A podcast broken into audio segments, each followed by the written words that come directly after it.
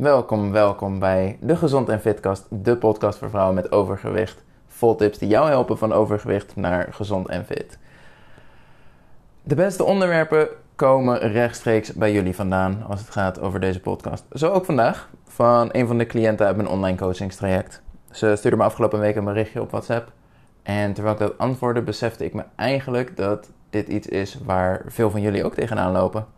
Een perfect, op, eh, een perfect onderwerp voor een podcast dus. Het probleem waar ze tegenaan liep was waarschijnlijk een hele bekende voor je. Zo'n moment van, ik heb eigenlijk genoeg gegeten vandaag, maar ik heb ontzettende trek. Dit is vaak wat uitloopt in een eetbui als ik er nu tegen ga vechten. Wat moet ik doen? Wat kan ik nu doen? En ik ben heel blij dat ze daar naar vroeg, want uh, nu kan ik jou er ook mee helpen. De eerste vraag die we onszelf gaan stellen en gaan testen is: gaat het hier om fysieke trek of emotionele trek? En wat ik daarmee bedoel is: heb je oprecht honger op dit moment? Komt je lichaam energietekort? Um, of gaat het hier puur om emotioneel? Is er een behoefte die niet vervuld wordt? Ben je, eh, heb je behoefte aan beloning, aan troost, aan afleiding? Wat dan ook. Uh, gaan we straks verder op in. Maar allereerst het stukje: is het fysieke trek of niet? Is het lichamelijk? Er is een hele, hele eenvoudige test voor waar je drie seconden over hoeft na te denken en het antwoord hebt. De appeltest. En als je niet van appels houdt, dan kies je maar iets anders wat je redelijk saai vindt, maar best wel kan eten. Uh, de vraag is heel simpel. Zou ik op dit moment ook een appel willen eten? Als het antwoord ja is, dan ga je verdorie gewoon die appel eten natuurlijk. Um, in dat geval gaat het dus inderdaad om lichamelijke trek. Je hebt om welke reden dan ook te weinig gegeten vandaag en je lichaam heeft behoefte aan meer. Eet die appel, eet whatever je nou of per ongeluk hebt overgeslagen vandaag, of je hebt gewoon wat extra's nodig. Eet iets en kom daarna weer even terug bij jezelf. Is het nu opgelost? Ben ik weer oké? Of is de trekker nog steeds? En dan kan je nog steeds dezelfde test herhalen. Is hè, nog steeds behoefte aan die appel? Of is er nu meer? En dan komen we dus bij de emotionele trek.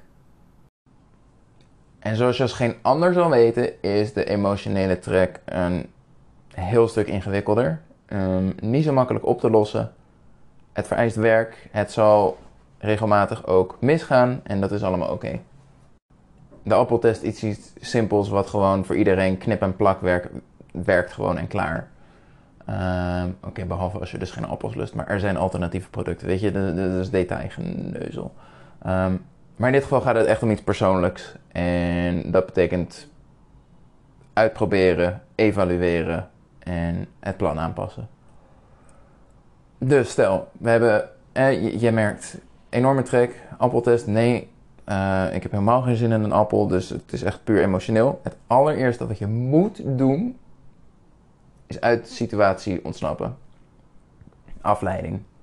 In het moment kan je helemaal niks. Alles draait om eten. Je zit alleen maar naar eten om je heen te kijken. In je hoofd ben je alleen maar bezig met eten. Daar moet je eerst uitgaan. Emotie een beetje laten zakken voordat je naar een oplossing toe kan werken. Dus het allereerste is afleiding. En daar begint dus al dat persoonlijke stukje. Voor de ene is afleiding om naar je partner te gaan en te zeggen: hey, dit speelt er nu, uh, leid me af praat met me. Uh, of gewoon je verhaal eruit dumpen en je stress eruit gooien. Maakt niet uit. Uh, voor de ander is dat een wandeling. Voor een ander is dat even uh, een koude douche, warme douche, ontspannen. Ehm, misschien is het voor jou sporten, maakt niet uit. Maar iets wat jou afleidt van het eten. Ehm, zonder dat het een vorm van afleiding is waarmee je eigenlijk gaat verdoven. Hè? Dat je verstand uit kan zetten, zoals social media scrollen, televisie kijken. Um, zijn fantastische vormen van afleiding, alleen je kan er vervolgens niks mee. Het is, um, het is vermijding in, in de vorm van ik wil hier niet mee bezig zijn. En um, dat, is het, dat is het doel niet hier. Het doel is hier ruimte maken zodat we er wel mee bezig kunnen. En dat is dus de volgende stap. En dat is nagaan wat de behoefte is die je met eten op dit moment probeert te vervullen. Klinkt misschien wat ingewikkeld, maar in de praktijk valt het gelukkig mee. Het kan bijvoorbeeld zijn, het is vrijdagavond, lange werkweek achter de rug en uh, je vindt dat je beloond moet worden. En die beloning is op dit moment eten. Het kan zijn dat je echt een rotdag hebt gehad, een rotdag hebt gehad en troost zoekt in eten.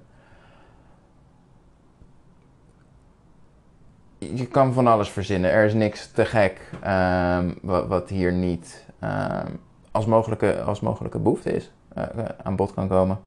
Beloning, troost, vermijding. Um, maar het is belangrijk dat je dus nagaat, wat is op jou van toepassing in dit moment?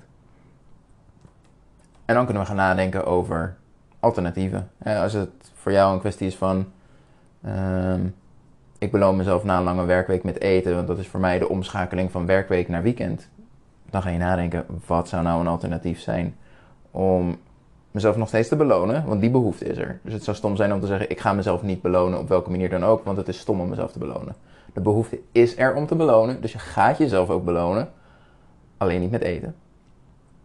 En dat is try on error, dus dat is uitproberen. En misschien zeg je, ik, uh, uh, weet ik het, wat voor jou een beloning is. En misschien is het eh, om gewoon uh, partner op te zadelen met de kinderen en een half uur helemaal voor jezelf in bad kunnen liggen. Misschien is dat gewoon meeblaren met muziek. Iets wat voor jou, uh, iets wat jij fijn vindt om te doen. Waarmee je dus inderdaad die beloning en die omschakeling naar uh, weekend kan invoeren. Gaat het om troost? Wat is een alternatief voor jou om getroost te worden? En, en dan kom je vaak dus inderdaad bij Ehm, nou ja, steun zoeken bij een ander bijvoorbeeld. Hè, je partner um, aanschieten en daar je verhaal doen. Um, kan zijn dat je wat leuks gaat doen met een vriend, vriendin. kan zijn dat je je, je je, hoofd gewoon even leeg wil maken buiten. Een wandeling maakt. En nogmaals, waar je ook voor kiest. Het hoeft niet in één keer te werken. Het hoeft niet altijd te lukken.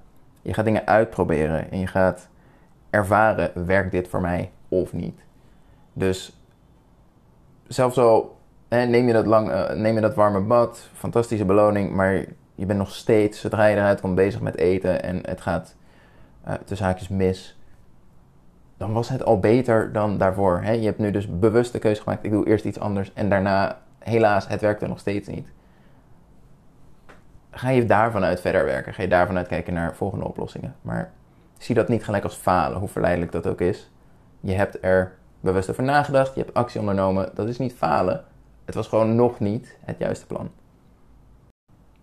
Nu ga ik ervan uit dat je dit luistert en redelijk relaxed in je hoofd zit. Je, zit niet nu op het randje van zo'n eetbui um, of, of vol in de stress met enorme trek.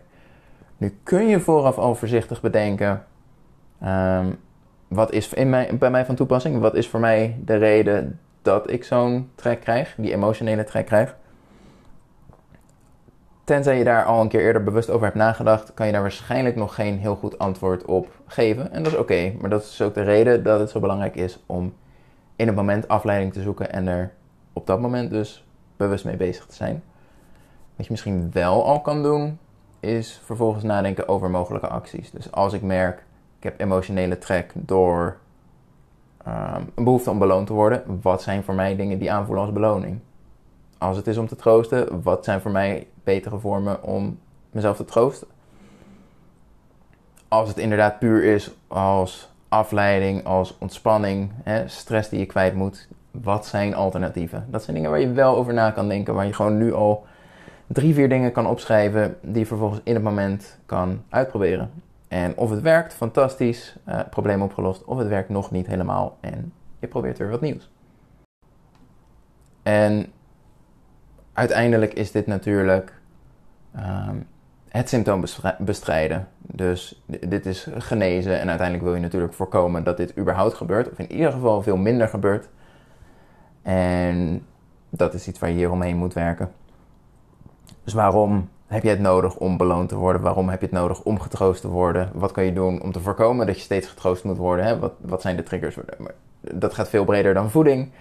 Um, dat is waarom ik coach, zodat ik ook dat mee kan nemen in dit hele plaatje.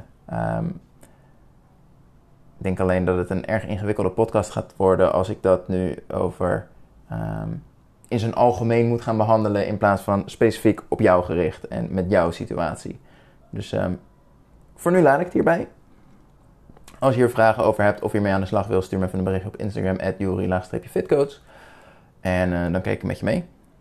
kan mij heel groot plezier doen door de podcast te delen. Dat mag op je social media. Je kan hem rechtstreeks doorsturen. Er is een prachtig knopje voor op welk platform je ook luistert. Al weet ik dat de meesten op Spotify luisteren. Um, dankjewel en uh, tot de volgende aflevering.